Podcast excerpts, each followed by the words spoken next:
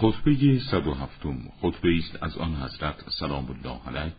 و از جمله سخنان آن حضرت است در بعضی از روزهای سفین. من تاخت و تاز شما را در آغاز کارزار و سپس برکنار شدنتان را از صفوفتان دیدم.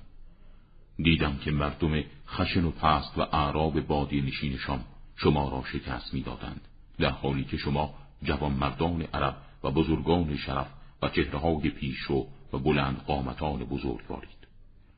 پس از اندک زمانی وضع تغییر کرد و اضطراب و خروش سینه هم شفا یافت. از اینکه دیدم در آخر کار شما شامیان را از صفوفشان متفرق و کنار می کردید چنان که شما را از صفوفتان متفرق ساخته بودند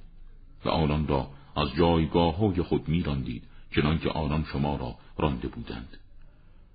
کارزار را تشدید نمودید کشتار اوج گرفت کشتاری با تیرها و زدن با نیزه ها تا اینکه فرار را برقرار ترجیح دادند